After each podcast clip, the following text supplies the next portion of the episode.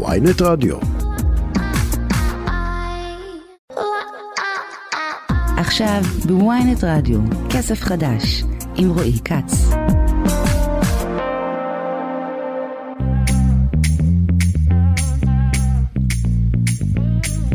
כסף חדש, התוכנית הכלכלית היומית של ynet רדיו. שלום לכם, שבוע טוב. אני רועי כץ, שקד איילת עורכת, חגי בן עמי הוא על הביצוע הטכני, ולנו יש שעה עמוסה עמוסה עבורכם. תכף נדבר עם גד ליאור על כמה הבחירות האלה עולות לנו, אחרי שהיום אושר תקציב ועדת הבחירות יותר מ... חצי מיליארד שקלים. שמעתם נכון. אמ, שנת הלימודים האקדמית נפתחה היום. ננסה להבין איך האקדמיה מתאימה את עצמה לשוק העבודה של היום. נתרכז במיוחד במהלך מסקרן מסקרן של גוגל ושל אוניברסיטת רייכמן שפותחות בית ספר להייטק, בין היתר גם לאוכלוסיות בתת ייצוג, וזה אומר נשים. זה אומר חרדים, זה אומר עולים. אנחנו נלמד על זה קצת יותר מאוחר. נדבר גם על המחאה, בעיקר ברשתות החברתיות, אבל לא רק, נגד זרה, אחרי שבעלי החברה אירח חוג בית בהשתתפות אה, בכיר אה, מפלגת הציונות הדתית, רגע לפני הבחירות, חבר הכנסת איתמר בן גביר. בחברה הערבית הגיבו בזעם, יש כבר דיבורים, חרם צרכנים, שרפו חולצות. ננסה להבין איך זה ישפיע על הזכיין של החברה הספרדית. נדבר גם על הריבית. שעולה, והפקדונות שלנו בבנקים, אחרי שבנק ישראל פרסם היום בפעם השנייה את הנתונים על הריבית לפקדונות בבנקים, ואחרי ביקורת ציבורית גדולה בנושא, בין היתר, גם כאן אצלנו בוויינט. לקראת סוף השעה נדבר קולינריה, נדבר כסף, סטייק של חברת uh, פודטק, uh, חברת פודטק ישראלית, תימכר לראשונה במסעדות בפריז, חברת הפודטק, Redefine Meat, uh, השיקה השבוע את מוצרי הבשר מהצומח שלה, והיא עושה את זה לראשונה בבירה הקולינרית של העולם, במסעדת בשרים בפריז, אנחנו נדבר על זה לקראת סוף השעה. כאמור, כסף חדש, התוכנית הכלכלית, היומית של ynet רדיו. אני רועי כץ, אנחנו מתחילים, אומרים שלום לכתב הכלכלי של ynet ושל ידיעות אחרונות, שלום גד ליאור. שלום רב. טוב, בואו ננסה אה, לעבור ככה על המספרים, מספר אחרי מספר, מפני שמדובר פה באמת בסכומים בלתי נתפסים.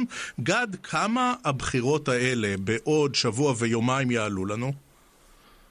תראה, למעשה החישוב הכולל, אני אומר הכולל, שכולל את יום השבתון, את ההשבתה של מפעלים, את הירידה בצמיחה, את עלות כל הנושא של ועדת הבחירות המרכזית שאושרה היום בוועדת הכספים בכנסת יותר מחצי מיליארד שקל. ועוד כהנה וכהנה עלויות זה מגיע לסביבות שלושה מיליארד שקלים. זאת אומרת שלושה מיליארד שקלים כולל נזק למשק, יום שלם שהמדינה לא עובדת בפעם החמישית, אגב עם בחירות אה, מקומיות, בפעם השישית, תוך ארבע שנים, שבוע שלם, מדינת ישראל לא עובדת. אני לא מכיר הרבה מדינות שזה המצב, אתה יודע, רוב המדינות בעולם מקיימות את הבחירות ביום ראשון, היום שבו לא עובדים, ולא מפסידים יום עבודה, ויש גם מדינות שמקיימות ביום אחר ואין חופש. הולכים להצביע וחוזרים לעבודה. ובעיקר אז, באי היציבות הפוליטית שלנו, כמו שאתה... ובעיקר, uh, כן, ומי יודע אם אלה האחרונות. את זה, בדיוק, יכול להיות שבמרץ אנחנו נאכל עוד הפסד של שלושה מיליארד שקלים, ונגיד למאזינים שלנו, אנחנו משלמים את זה, לא הפוליטיקאים. אתה מכיר את כל ההלצות כבר, שהוציאו כבר כרטיסייה, וכל פעם אתה מנקד כשאתה מצביע, וכל מיני... הבדיחה על חשבוננו, כן. כן, אפילו משרד הפנים כבר מחייך, ובאחד התשדירים שלו הוא אומר שהקלפי אומרת, אותך אני כבר מכיר. כן. גד ליאור, כשאנחנו... תשרה יותר מחצי מיליארד שקל לוועדת הבחירות המרכזית. צריך להבין שהתקציב הזה הולך ועולה. למשל, כ-70 מיליון שקל נוספו בגלל המאבק למען תואר הבחירות. יש אלפי פקחים עם מצלמות שמסתובבים בקלפיות, הם לא יצביעו לאן ולמי רועי יצביע, אבל הם כן יצלמו וינציחו אם במקרה אתה תיסע ותיתן עם אחד מחברי הוועדה, או אם אתה תעלים שם בטעות פתקים וכך הלאה. עכשיו, אה, אה, זה, זו עלות נוספת. עכשיו, יש עלויות, מאחר ויש יותר בוחרים כל פעם, זה מבורך, אז יש יותר עלויות, יש יותר קלפיות, יש יותר פתקאות וכך הלאה. עכשיו, אה, כדאי שהמאזינים ידעו שכל מפלגה שנרשמת, גם אם קוראים לה, אני עכשיו ממציא, המפלגה לקידום השפן בישראל, מספר הפתקים שיודפסו לה יהיה זהה למספר הפתקים של הליכוד ויש עתיד. או, זו נקודה, זו, זו, זו נקודה חשובה, מפני שהיום בכל העיתונים אה, ראינו רשימה של 40 מפלגות שיופיעו בתוך הקלפיות, וכל אחת מהמפלגות האלה, גם כמו שציינת, המגוחכות ביותר, ואלו שיריצו שפנים לכל מיני תפקידים, אה, הכל מתוקצב, הכל אנחנו נשלם זה עליו. עולה, זה עולה למשלם המיסים בסביבות שלושה מיליון שקל, להדפיס פתקים של מפלגה אחת במספר הגדול, צריך שכולם יוכלו להצביע לה, נגיד לדוגמה, וזה לא שישה מיליון, אלא יותר, כי לא יודעים בדיוק כמה יש בכל קלפי. אתה תחשוב על זה כמה מיליוני פתקאות של כל אחת מהמפלגות, נקרא לה בשם... אתה אמרת שם אחד, אני אגיד, באמת חלקן מטומטמות, טיפשיות, מגוחכות אמרת, נכון? מה באמת האנשים האלה למה? אגב, מישהו פעם אמר לי, אני רוצה את העשר דקות בטלוויזיה, יראו אותי, ישמעו אותי, יכירו אותי.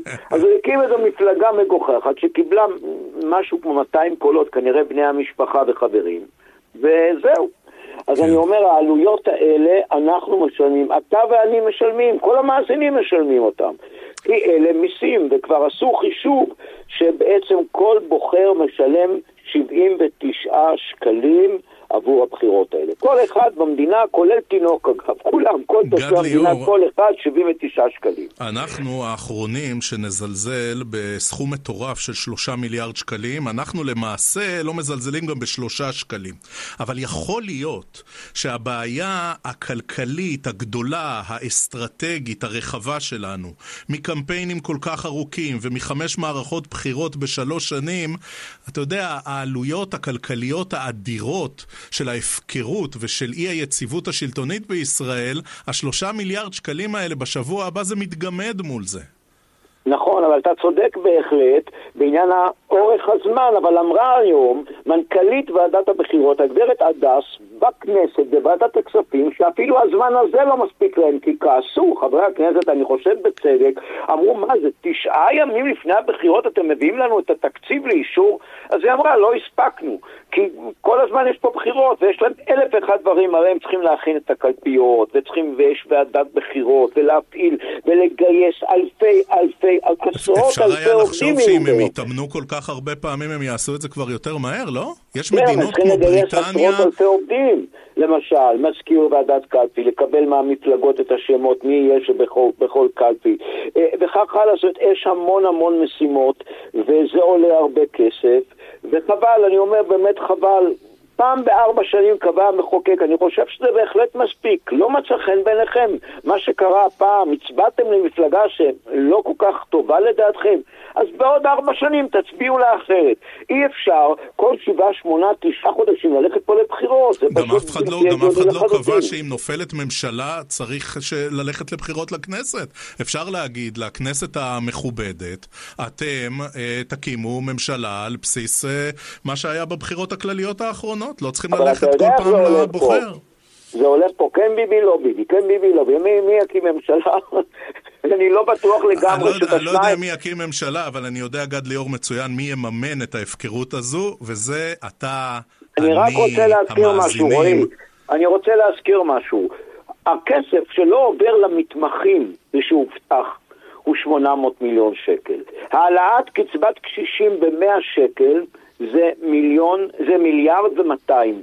מיליון, מיליארד ומאתיים מיליון בשנה. אני נתתי שתי דוגמאות. כמה עולות לנו בחירות ומה אפשר היה לעשות בכסף הזה? הרי אפשר היה להעלות ב-300 שקל את הקצבה לקשישים.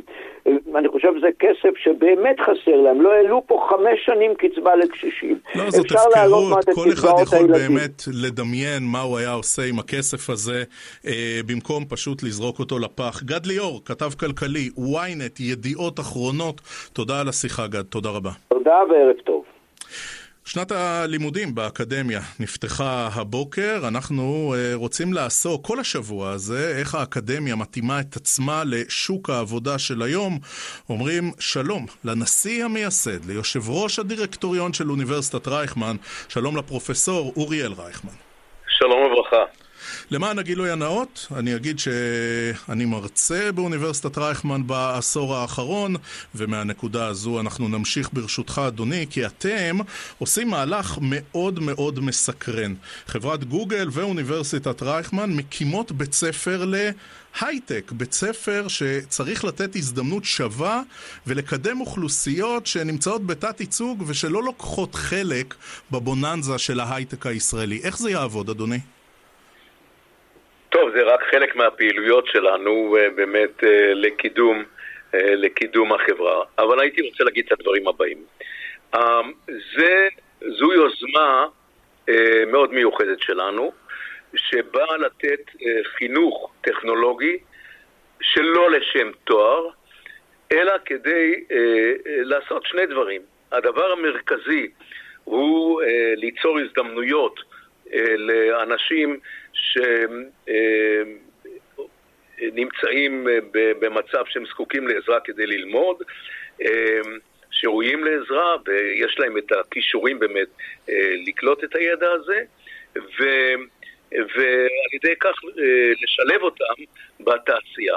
עכשיו, מצד אחד זה חשוב מאוד לתעשייה הישראלית, לתעשיית ההייטק, לקבל כוח אדם נוסף במקום לחפש אנשים כאלה בכל מיני מדינות אחרות. אבל מעבר לכך, אה, זה לדעתי אה, המומנט החשוב אה, לחוסן חברתי של חברה. ולכן אנחנו הלכנו למהלך הזה. אני רוצה לציין שהמהלך הזה התחיל אצלנו לפני שלוש שנים עם קבוצה של, של אנשים, של מרצים. אצלנו, אחד הוא כמובן פרופסור יואב שום מסטנפורד שחזר ארצה, והשני הוא... וכמובן השני הוא שמעון שוקן, פרופסור שמעון שוקן שלנו ואחרים שבנו תוכנית כזאת וכמובן שנתקלו בבעיות לממן אותה, לא היו מספיק תורמים לעשות את זה. בא כן. ו... אז, אז אם אנחנו מדברים על מימון, כמה כסף זה יעלה? כמה כסף חברת גוגל משקיעה בזה? חברת, אה, חברת גוגל משקיעה אה, למעלה מ-15 מיליון דולר לתוכנית הזאת, כאשר התוכנית הזאת מטרתה לאפשר מלגות לאנשים שידם אינה משגת ולאפשר, להביא למצב שבתום חמש שנים לפחות אלפיים אנשים ישתלבו בשוק עבודת ההייטק. אני רוצה רק להוסיף משפט אחד ולהגיד למה זה חשוב. האוניברסיטה שלנו הכריזה על עצמה מזמן שהיא אוניברסיטה ציונית. אנחנו רואים בנושא של פערים, פערים חברתיים בתוך החברה את אחד הסיכונים הגדולים ביותר. וכדי לחזק את הקוהיז'ן החברתי, אה, יש באמת חשיבות להכניס אנשים שבאים מאזורים שלא מגיעים לתעשיית ההייטק. כן, אבל פה, אבל פה, ברשותך, פרופסור רייכמן, אני רוצה רגע להקשות. אם מכוונים לאוכלוסיות בתת ייצוג, למה דווקא אוניברסיטת רייכמן? כי אוניברסיטה פרטית, באמת מוסד יוקרתי שגם ממוקם במרכז הארץ מבחינה גיאוגרפית, למה דווקא אוניברסיטת רייכמן? מכיוון שאחד לא שייך לשני. אנחנו, אה, אה, אנחנו פועלים במצב, כפי שאתה יודע טוב מאוד, אנחנו פועלים במצב שמדינת ישראל לא מוכנה אה, לממן את הפעילות שלנו, היא רואה בנו מה שנקרא חוץ תקציבי ולא מממנת, ולכן אנחנו בהכרח גובים שכר לימוד כדי לאפשר לנו באמת לעמוד ברמה, ועושים את זה ביתר יעילות מהאוניברסיטאות, אפשר להיכנס לזה. אבל זה לא מוציא את השליחות שלנו. יש לנו שליחות, אה, ראשית, להכשיר את האנשים למנהיגות חברתית, ושנית, יש לנו גם מנהיגות, תמיד, אחריות גם לנסות, אם יש לנו את המשאבים לכך, לרתום את היכולות שלנו ואת ה-know-how שלנו ואת הרצון שלנו אה, גם לסייע לגורמים נוספים להיכנס לשוק העבודה. וכאן יש אפשרות לתת חינוך אינטנסיבי מאוד, תקופה של שמונה-תשעה חודשים, עם אנשים שלנו שמלמדים גם באקדמיה וגם מורים אחרים. פרופסור רייכמן, ברשותך אני אשאל את זה אפילו בצורה יותר ישירה. הרי גוגל הייתה יכולה לפנות לכל מוסד אקדמי במדינת ישראל. למה היא בוחרת לעשות את זה עם אוניברסיטת רייכמן ולא עם uh, האוניברסיטה העברית או אוניברסיטת תל אביב? מה לכם יש? יש לנו את הרצון ויש לנו את היכולת ואנחנו הכי טובים ולכן אין ספק ש... אה, והכי קשובים למציאות ולכן, אה, והם יודעים שאנחנו מוסד יזמי ולכן הם החליטו לבוא אלינו מכיוון שאנחנו יזמנו מעצמנו פרויקט כזה אה, בשנתיים שלוש האחרונות שלא לשם רווח והצלחנו באמת אה, אה, להכניס אנשים לשוק העבודה ולשוק ההייטק ולכן הם ראו שאנחנו מעוניינים בפעילות חברתית כזאת, פעילות של שליחות שמשלבת ידע אקדמי עם אפליקציה מעשית, אנחנו עשינו את זה, הצלחנו, היינו צריכים רק משאבים ו- ולכן הם קיבלו את ההחלטה הנכונה לבוא ומתוך הערכה אלינו וליזמות שלנו ולמחויבות לא. הייתי בטוח, שתענה לי, הייתי בטוח שתענה לי תשובה אחרת, שאם הם היו הולכים לאוניברסיטה אחרת בישראל זה גם לא היה קם תוך עשור. אבל ברוח היזמית, הסטארט-אפיסטית של רייכמן, זה די ברור שתוך פרק זמן קצר התוכנית הזאת תצא לפועל. לא, היא לא תצא לפועל, מכיוון שהיא כבר יצאה לפועל. לפני שאנחנו הכרזנו על זה רשמית, יש כבר 45 סטודנטים שלומדים שם. אני נפגשתי איתם, דיברתי עם כל אחד מהאנשים האלה באופן אישי, הטרוגניות גדולה מאוד מכל קצות החברה הישראלית, חבר'ה מדהימים, אני בטוח שהם יצליחו. אמרתי להם, חבר'ה, גם תעזרו אחד לשני ב- בלימודים האלה, שהם לימודים אינטנסיביים ולא פשוטים. אני מאמין בקבוצה הזאת שבוודאי אני לא יודע אם 100%, אבל קרוב מאוד למספר הזה, אה, יצליחו ויסיימו, יקבלו תעודה של גוגל רייכמן ויוכלו להשתלב, אנחנו נדאג כן. גם לשלב אותם בשוק העבודה. פרופסור רייכמן, אתם אומרים אה, מימון שכר הלימוד לא יהיה חסם או שיקול בתהליך הקבלה. מה המשמעות? כמה יעלו הלימודים אם בכלל? הלימודים האלה, העלות של העלות של ההכשרה של האנשים האלה 50 אה, אלף שקל לש... לקורס עצמו. זה קורס של שנה אה, עם המון אה, פעילות אינטנסיבית של, של עבודה אישית אחד על אחד, של קבוצות קטנות וכך הלאה. העלות של זה 50 אלף, אם יש מישהו ש... רוצה לעשות הסבה מקצועית וכך הלאה, גם הוא יכול לפנות לעניין הזה, אבל מרבית האנשים שם יהיו אנשים שמקבלים מלגות או 100% או קצת פחות מהקצב של גוגל. עכשיו, מי שמכיר את אוניברסיטת רייכמן אה, יודע שתמיד יש אה, רצון לחדשנות ויש תמיד רצון לבחון גבולות ועוד תחומים.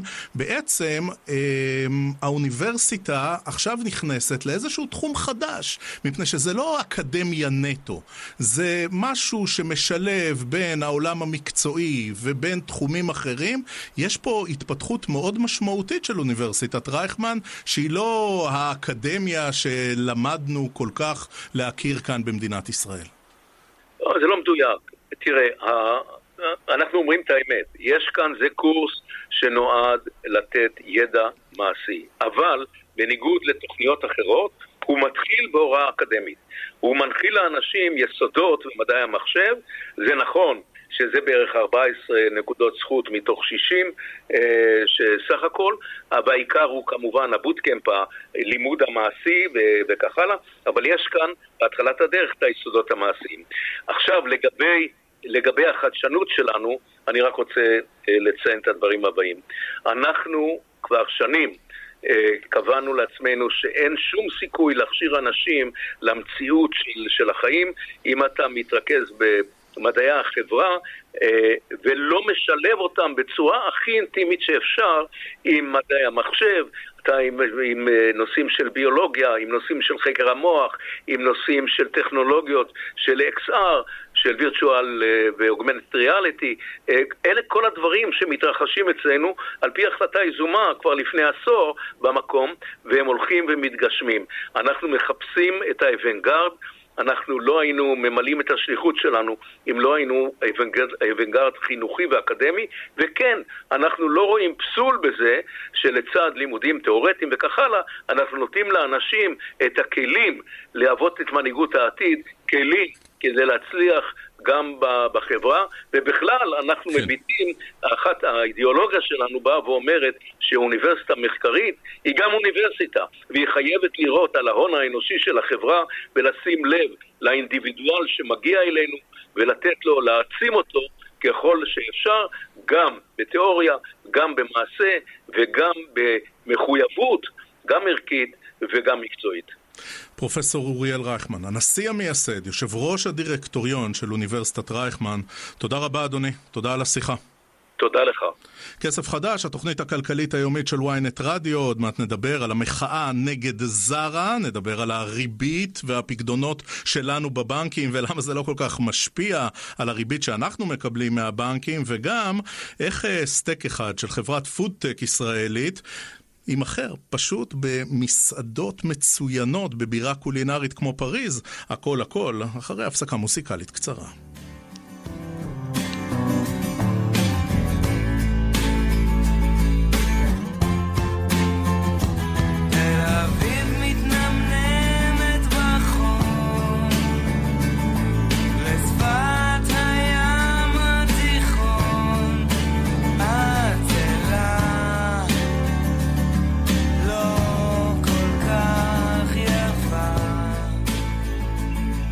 חדש, התוכנית הכלכלית היומית של ynet רדיו. אלה היו כמובן איפה הילד, והביאו את הסתיו. האמת היא שאנחנו מתחילים להרגיש את זה קצת בערבים, בעיקר בבקרים. אנחנו ממשיכים עם כלכלה, אומרים שלום לדן רבן, כתב הבנקים ושוק ההון של ynet, מגיש כסף חדש. שלום דן. שלום רועי. אז בנק ישראל הוא מפרסם היום בפעם השנייה את מעקב הריביות בבנקים בישראל.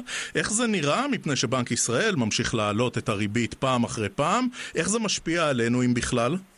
כן, אז בעצם אה, לפני כמה חודשים אה, גברה הביקורת הציבורית, אנחנו פרסמנו מעקבים שהראו כל פעם איך אה, הריבית במשק עלתה, אבל הבנקים לא העלו את הריבית על פקדונות האזרחים.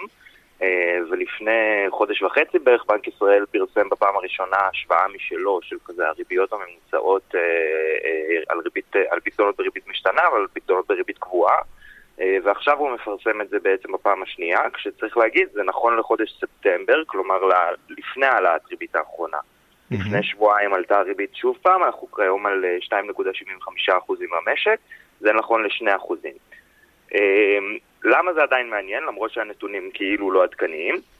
א', עלו משם כמה דברים. אחד זה שהתמונה אה, עדיין, אה, שעלתה אצלנו במעקבים בכמה פעמים בחודשים האחרונים, אה, עדיין נכונה. כלומר, בנק, בנק ירושלים ובנק 1-0 הם שני הבנקים עם הריביות הכי גבוהות בפקדונות בריבית משתנה, כשכל הבנקים, כמעט כל הבנקים, לא גלגלו את מלוא העלאת הריבית לפקדונות, זה הדבר האחד שעלה. Uh, הדבר השני שמעניין שעלה משם זה שבנק ישראל uh, הציג כמה uh, כסף הופקד בפיקדונות בריבית משתנה לעומת פיקדונות בריבית קבועה, שאני אגיד כמה ואז אני אגיד למה זה משנה. אז לפי בנק ישראל בחודש ספטמבר הופקדו 23.36 מיליארד שקל בפיקדונות בריבית קבועה, סליחה, בריבית משתנה, ולעומת זאת. בריבית קבועה 26.31, כלומר עוד 3 מיליארד שקל. למה זה משנה? כי בחודשים האחרונים הבנקים מנסים לקדם יותר ויותר את הפקדונות בריבית קבועה על פני ריבית משתנה. כלומר, עושים פרסומות, בואו תפקידו אצלנו, תקבלו אה, ריבית של 7% לשנתיים, שזה כאילו 3.5 לשנה, שזה נשמע לכאורה מאוד גבוה, אה, אבל אה, פיקדון בריבית קבועה אומר שכשהריבית במשק עולה וממשיכה לעלות, כמו שאנחנו נמצאים בה עכשיו, אז הפיקדון לא נהנה מהעלייה הזאת. כלומר הוא נשאר על X, על מה שהוא היה. אם הוא היה 2% הוא נשאר על 2% למרות שהריבית עולה. אמ, ובעצם מהנתונים של בנק ישראל אנחנו ראינו א' שהשיטה הזאת של הבנקים לקדם את הפקדונות שה, שלא נהנים מעליות הריבית עובדת, אנשים יותר מפקידים שם, mm-hmm.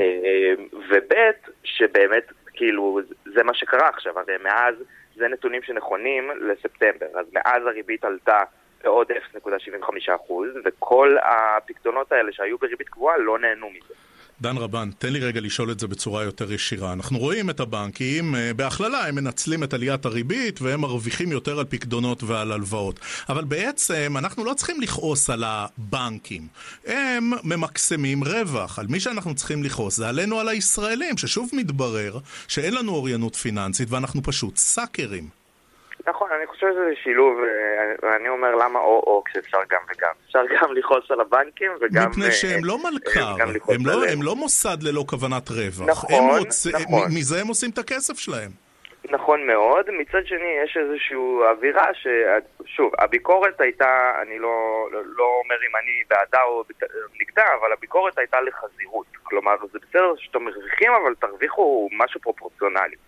אה, כלומר, אתם ברווחי עתק, המשק... כן, אבל אתה יודע, חזירות, חזירות זה דבר סובייקטיבי. משהו אה, חזירי על פי אה, עמדה אחת, הוא, אה, אתה יודע, מתבקש על פי נכון, עמדה אחרת. אבל, אבל העובדה שהישראלים, כמו שאתה מציג את הנתונים, אתה יודע, רצים לפקדונות בריביות קבועות, לא הולכים לפקדונות בריבית משתנה, לא בודקים, לא חוקרים, לא מנצלים גם כניסה של בנק חדש שרוצה להיות מאוד תחרותי, אתה יודע, זה בעיקר מעיד עלינו. נכון, מצד שני זה גם לא, אני לא מאמין שזה אשמתנו בלבד. אני חושב שיש פה אשמה, אשמה או אחריות מאוד גדולה גם של הממשלה וגם של בנק ישראל.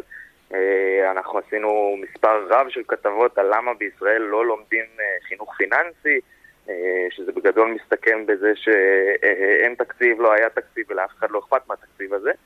אה, כיום זה נמצא אצל אה, מנהל רשות שוק ההון, שגם הודה לפני כמה שבועות אצלנו בכסף חדש, שפשוט אה, אין לו, אין לו כסף לדבר הזה. אני חושב שיש פה כמה דברים. א', מה שבאמת, שעוד דבר שמעניין שעולה עכשיו מהנתונים האלה, ש, שצריך להגיד, לקח לבנק ישראל המון המון זמן לפרסם אותם, כן? אנחנו מדברים על ביקורת שנמשכת כבר חצי שנה בערך, ורק עכשיו זה מתפרסם.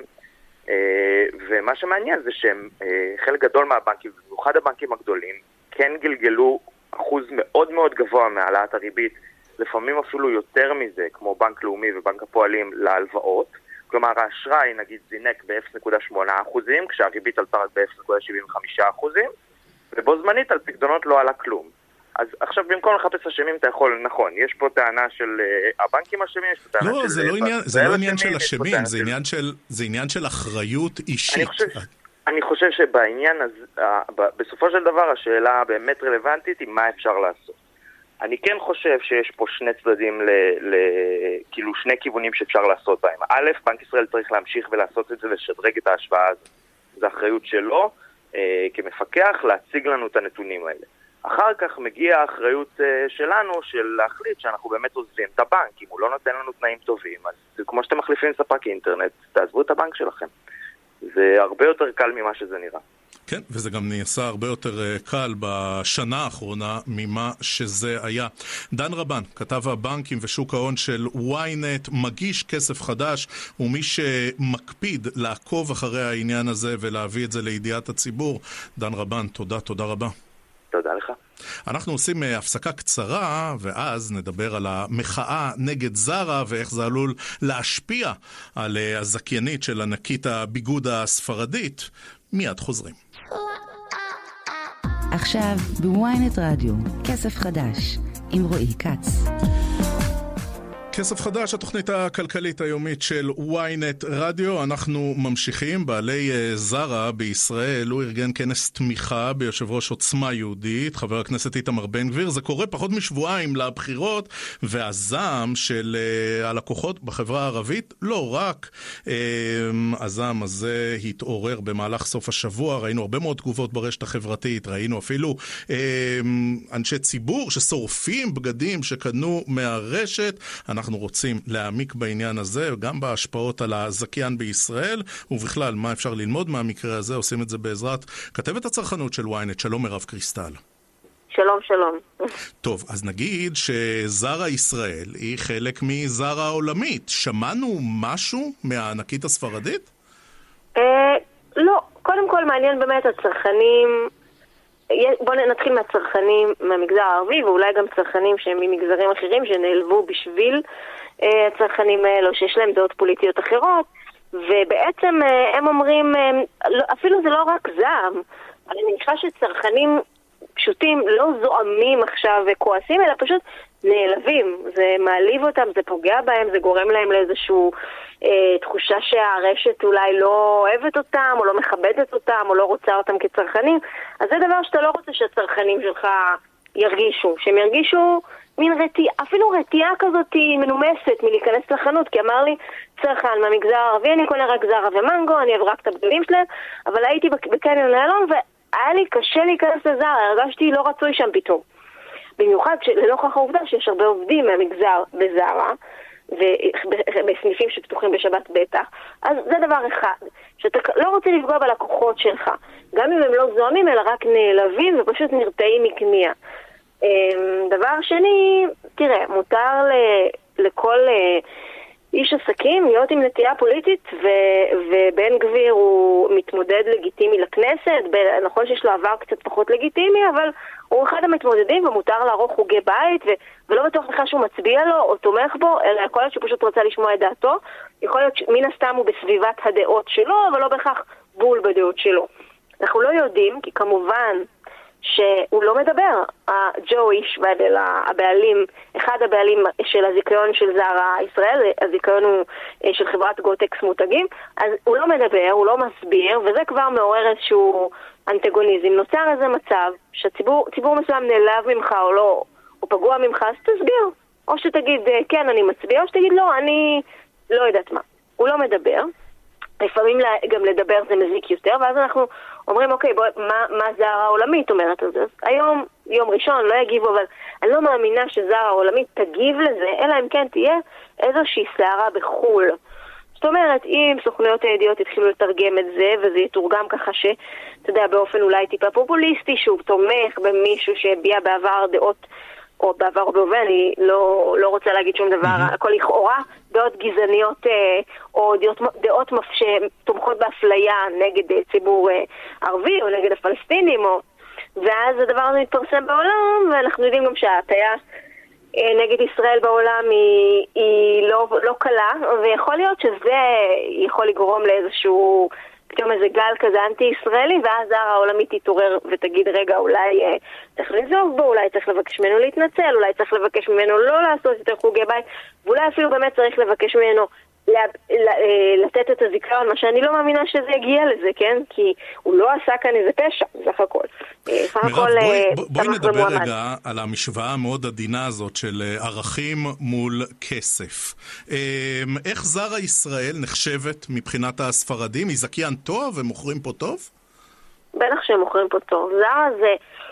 כנראה מותג האופנה הכי פופולרי בישראל. הם לא חושפים נתונים כי זו חברה פרטית, היה איזשהו שלב שהיא הייתה ציבורית, אבל ברגע שהיא נקנתה על ידי החברה הנוכחית, על ידי גוטקס, הזיכיון, הפכה לחברה פרטית ואנחנו לא יודעים, אבל אנחנו יודעים, כן יודעים מבעלי קניונים, שזה המותג הכי מצליח בקניון. זאת אומרת, אה, זה מותג האופנה הכי מצליח בישראל, והוא גם מוכר בו במחירים גבוהים בצורה מעצבנת. אם אתה הולך לחו"ל, אה, אז אתה רואה ש... לפעמים מעט יותר זול שם, ולפעמים ממש הרבה יותר זול שם. אני מדברת על אירופה, לא מקומות אה, נכשלים, וגם על טורקיה, שישראלים התחילו בשנתיים האחרונות לקנות מטורקיה כזה אונליין, וגילו mm-hmm. שהיה הרבה יותר זול שם. אז מוכרים פה יקר, הבגדים אה, הם בסטייל מצוין, כאילו כל מי שחובב אופנה אוהב את זרה, וזה לא מאוד יקר, למרות שיקר פה יותר מחו"ל, אז זה מותג אחד המצליחים בישראל, אם לא המצליח ביותר בתחום האופנה.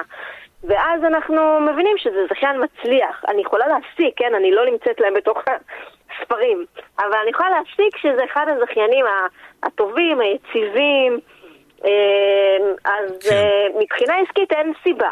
אבל אנחנו מכירים מקרים שאנשים היו מאוד מצליחים מבחינה עסקית, ונגיד, לא קשור למקרה הזה, הטרידו מינית, או קרה איזה משהו שהוא לא בהכרח פלילי או זה, אלא פשוט מטיל רבב בחברה והעיף את הבן אדם, כי אמרו לו, אתה לא, גם אם אתה מצליח, התרעת מינית אין מה לעשות, אתה לא אה, יכול לייצג אותנו יותר. אני פה כן. הולכת מאוד רחוק, כן? ברור. אבל לדעתי עכשיו... זה רחוק מאוד, אבל יכול לקרות. בטווח הקצר, אה, יש איזה נתונים, מקבלים איזשהו דיווח, האם הסערה הזאת של הימים האחרונים, זה משפיע במשהו על המכירות של זרה? ברור שאין נתונים רשמיים, כי כמו שאמרתם, חברה פרטית ולא ציבורית, אבל, אבל יש איזה שהם רמזים? תראה, משיחות עם אה, מנהלי קניונים אין כרגע איזושהי ירידה במכירות, זה לא אומר שאין, זה אומר שרק נראה שכרגע שאין. הם גם לא מחוברים, יש חברה שמודדת את הפדיונות בקניונים, קוראים לה חברת ריס. הם לא מחוברים uh, לחברה הזאת, למיטב ידיעתי הם לא, כי הם פשוט לא מעוניינים. יש עוד רשתות בינלאומיות שלא, כמו H&M, שלא מחוברות לחברה הזאת. קשה לנו לדעת אם יש ירידה בפדיונות, יש, אם אין ירידה. ובנוסף, um, אתה יודע, זה לא, ש, זה לא כמו סופר. לא כל יום אני הולכת לזרה. אולי הייתי רוצה לעשות את זה, כן. אבל... כן, הייתי רוצה, אבל לא כל יום, גם אני, נגיד צרכנית מהמגזר הערבי, מאוד פאשיניסטה וזה, עדיין, אני לא כל יום קונה בזארה. אז קשה ברגע אחד, כזה בכמה ימים, יום, יומיים, להגיד, לא, יש ירידה במכירות, כי לא כולם הולכים כל יום. זה צריך להיות, למרות שאגב, בדרך כלל הפגיעה הראשונה במקרים כאלה היא מיידית, ואחר כך הצרכנים כזה חוזרים. אבל פה, בגלל שזה אופנה, צריך לראות, קונים פעם בחודש, פעם בשבועיים, פעם בזה, לא ברור. אה, בנוסף, צריך לשאול את אה, בעלי המתחמים במגזר הערבי, שזה אני מניחה, יש כמה, אה, נגיד ביג, יש להם אה, חנויות במגזר הערבי, mm-hmm. אה, כאילו מרכזי קניות, בעצם אולי בירכא, אני לא יודעת אם יש שם סניף של, של זרה, אבל יש אזורים שיש שם יותר אה, אוכלוסייה מהמגזר, ואז אפשר לראות אם יש שם ירידה. אה, יכול להיות שזו לא השפעה מאוד גדולה, גם אם יש שם ירידה, זו לא השפעה מאוד גדולה על המגזר הכללי. יכול להיות. אה, כן. בנוסף, שמעתי שיש עובדים שלא, שלא יגיעו לעבודה, אבל זה אני בספק, כי בסופו של דבר מי שעובד אה, בקניון, אז הוא, הוא, הוא צריך להביא כסף הביתה, ואם אין לו ברירה, אין לו ברירה. צריך להיות משהו מאוד קיצוני שהוא לא יבוא לעבודה. מירב קריסטל, כתבת הצרכנות של ynet, תודה, תודה על השיחה. תודה. נגיד שמעוצמה יהודית נמסר בתגובה שאין שום בעיה לאדם פרטי במדינת ישראל לפתוח את ביתו לחוג בית, לארח באופן דמוקרטי תומכי מפלגה אה, השלישית בגודלה בסקרים, אה, והם אומרים, יש כאלה שסובלנות, חופש ביטוי ודמוקרטיה הם רק סיסמאות, כי אה, בפועל הם מתנהגים בדיוק הפוך, זוהי התגובה של עוצמה יהודית לפרסום הזה. כסף חדש, ynet רדיו. תכף נספר לכם על סטייק, סטייק של חברת פודטק ישראלית שימכר לראשונה במסעדות בפריז, הבירה הקולינרית, זה של חברת הפודטק Redefine Meat. אנחנו עם קצת מוסיקה לפני זה, ואז מדברים קולינריה, קולינריה ברמה הגבוהה ביותר.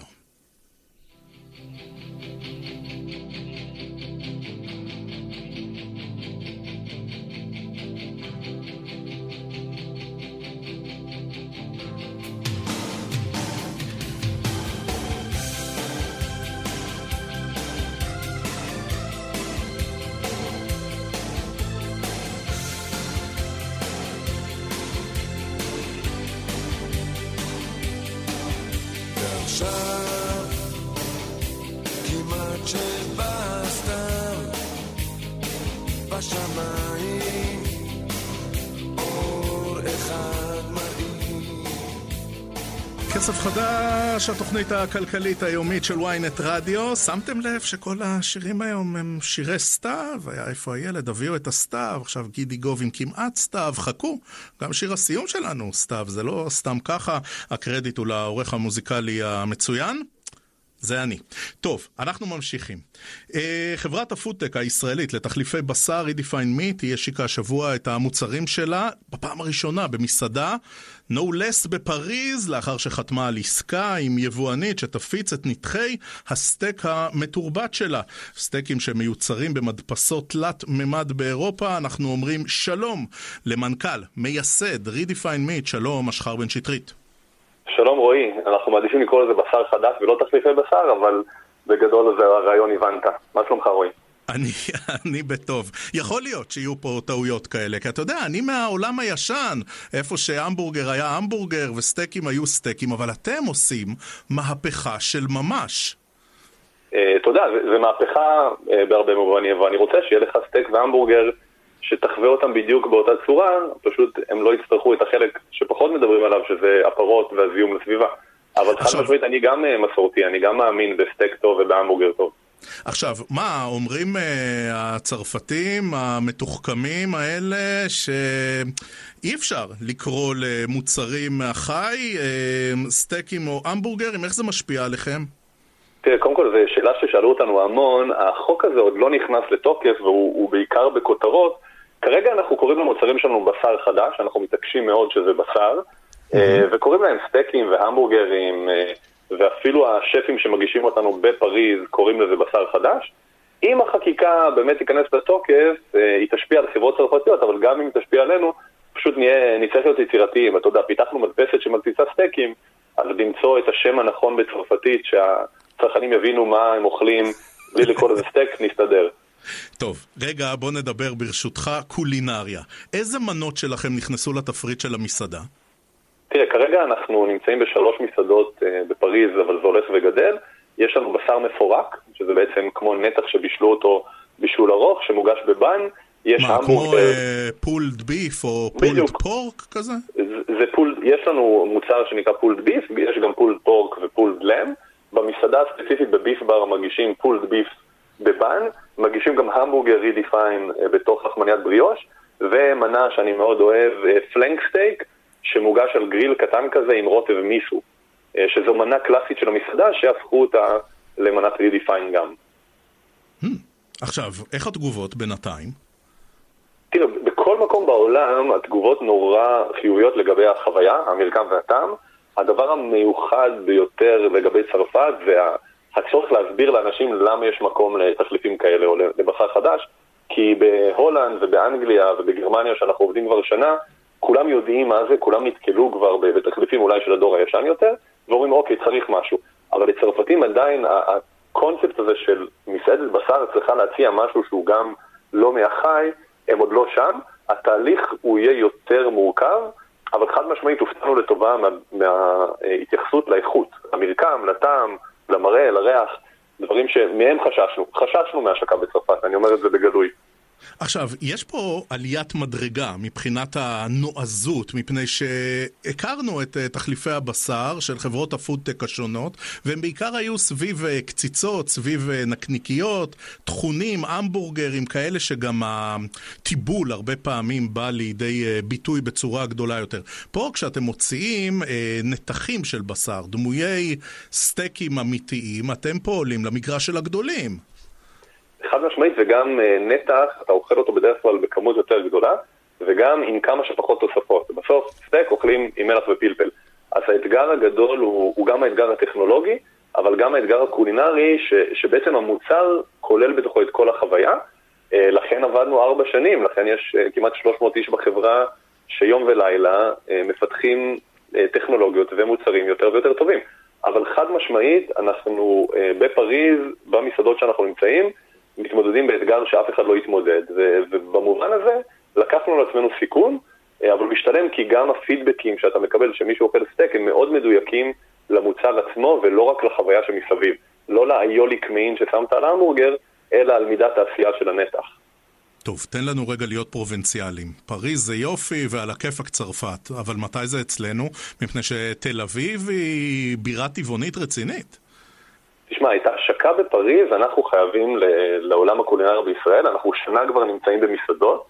אה, אתה יכול למצוא את המוצרים שלנו, כולל את הנתחים, במאות מסעדות בישראל, וגם בחלק מחברות ההייטק, העובדים ברי המזל אוכלים לצהריים.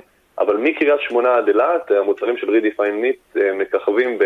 לא, אבל את המנות הספציפיות שהשקתם השבוע בפריז, אפשר כבר למצוא בישראל? המוצרים שלנו, כן, מנות, אנחנו לא שולטים במנות, אבל... לא, uh, את uh, מה שהזכרת, את הפולד בטח, ואת הסטייק, את הכל אפשר למצוא כבר פה?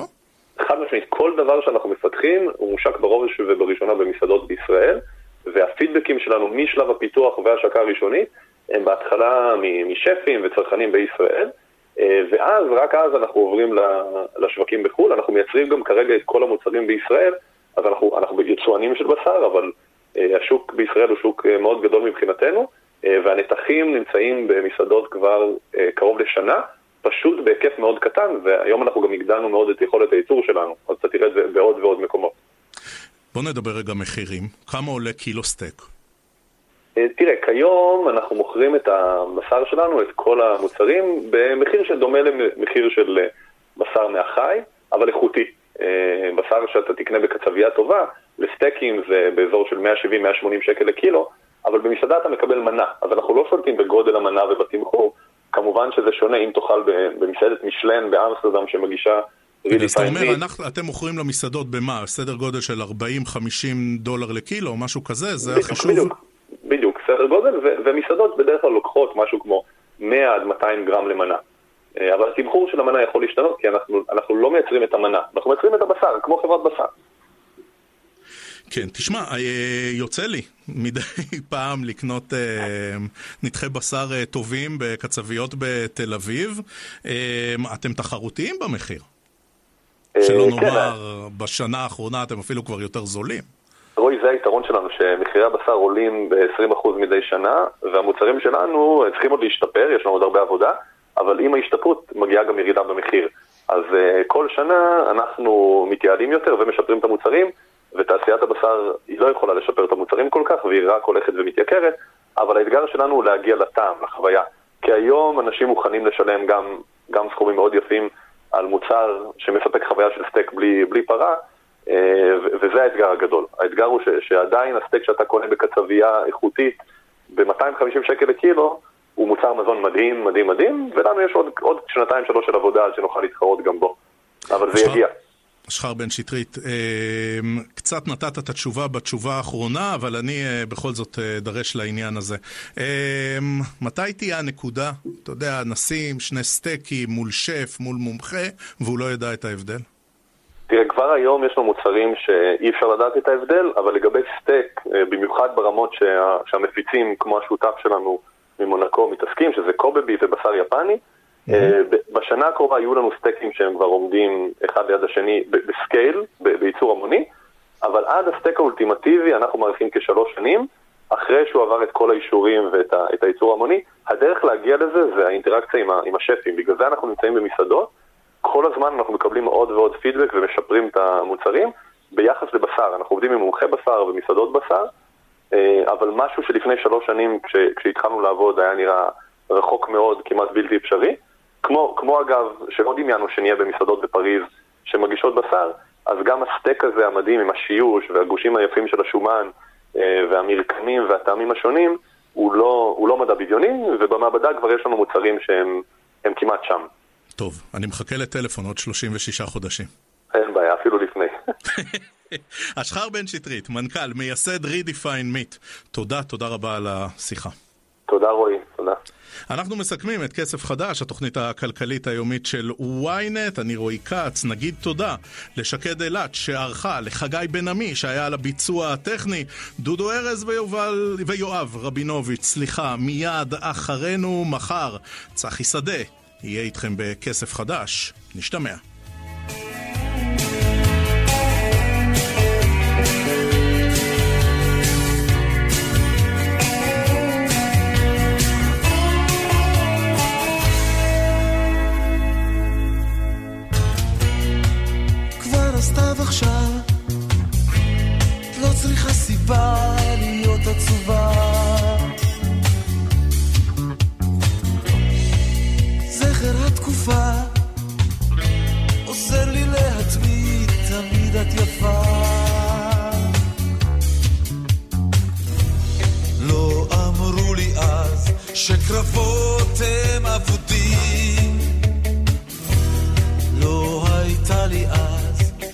goodbye.